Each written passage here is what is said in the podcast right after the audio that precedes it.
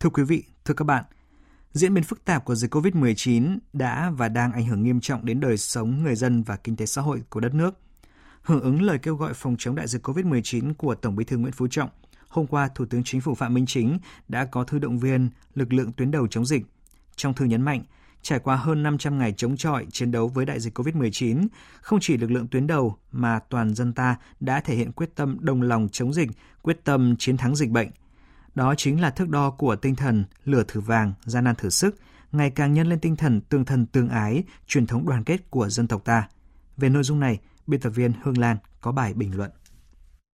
Khi nghe thông tin về số ca lây nhiễm COVID-19 lan rộng hay biến thể của virus Delta ngày một phức tạp khó lường, nhiều người không khỏi cảm thấy lo ngại, thậm chí sợ hãi hoang mang. Thế nhưng ở tuyến đầu chống dịch, các lực lượng y bác sĩ, cán bộ, chiến sĩ quân đội, công an, sinh viên tình nguyện, các nhóm thiện nguyện đã không quản ngại nguy hiểm, vất vả, kịp thời cứu chữa các bệnh nhân nhiễm COVID-19, tận tình giúp đỡ nhân dân vượt qua dịch bệnh. Như trong thư Thủ tướng Phạm Minh Chính đã nhấn mạnh,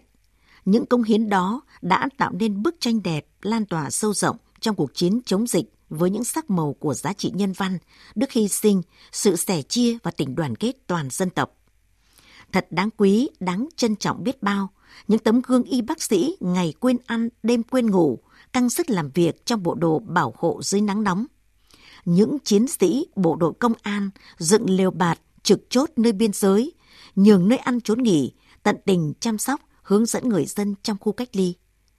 tinh thần dấn thân không quản ngại bất bả hy sinh vì nhân dân, vì cộng đồng của các lực lượng tuyến đầu ngày càng được thổi bùng lên, nhân rộng trên khắp cả nước, khi ngày càng nhiều y bác sĩ, sinh viên y khoa tình nguyện vào nơi điểm nóng chống dịch. Những dòng tin nhắn xin được vào miền Nam chi lửa hay những nụ cười chào tạm biệt, những mái tóc cắt vội trước khi lên đường vào Nam chống đại dịch.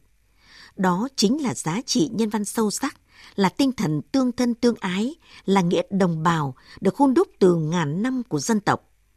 Mỗi khi địch họa thiên tai hay trong những hoàn cảnh khó khăn,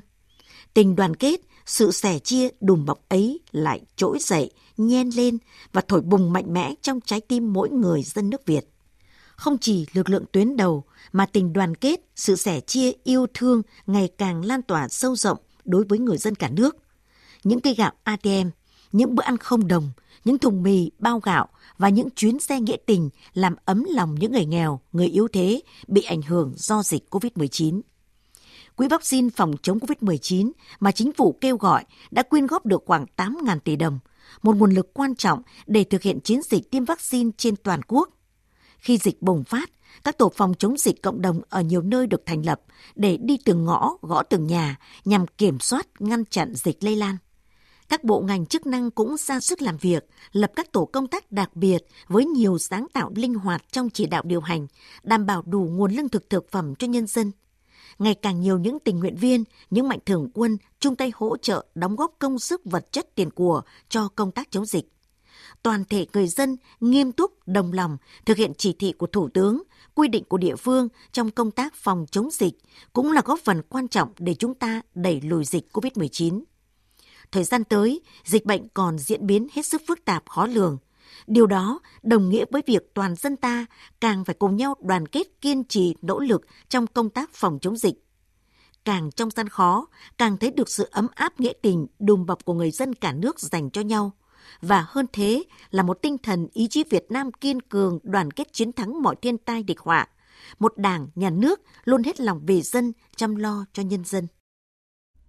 Quý thính giả vừa nghe bài bình luận với nhan đề Lửa thử vàng, dịch bệnh thử sức.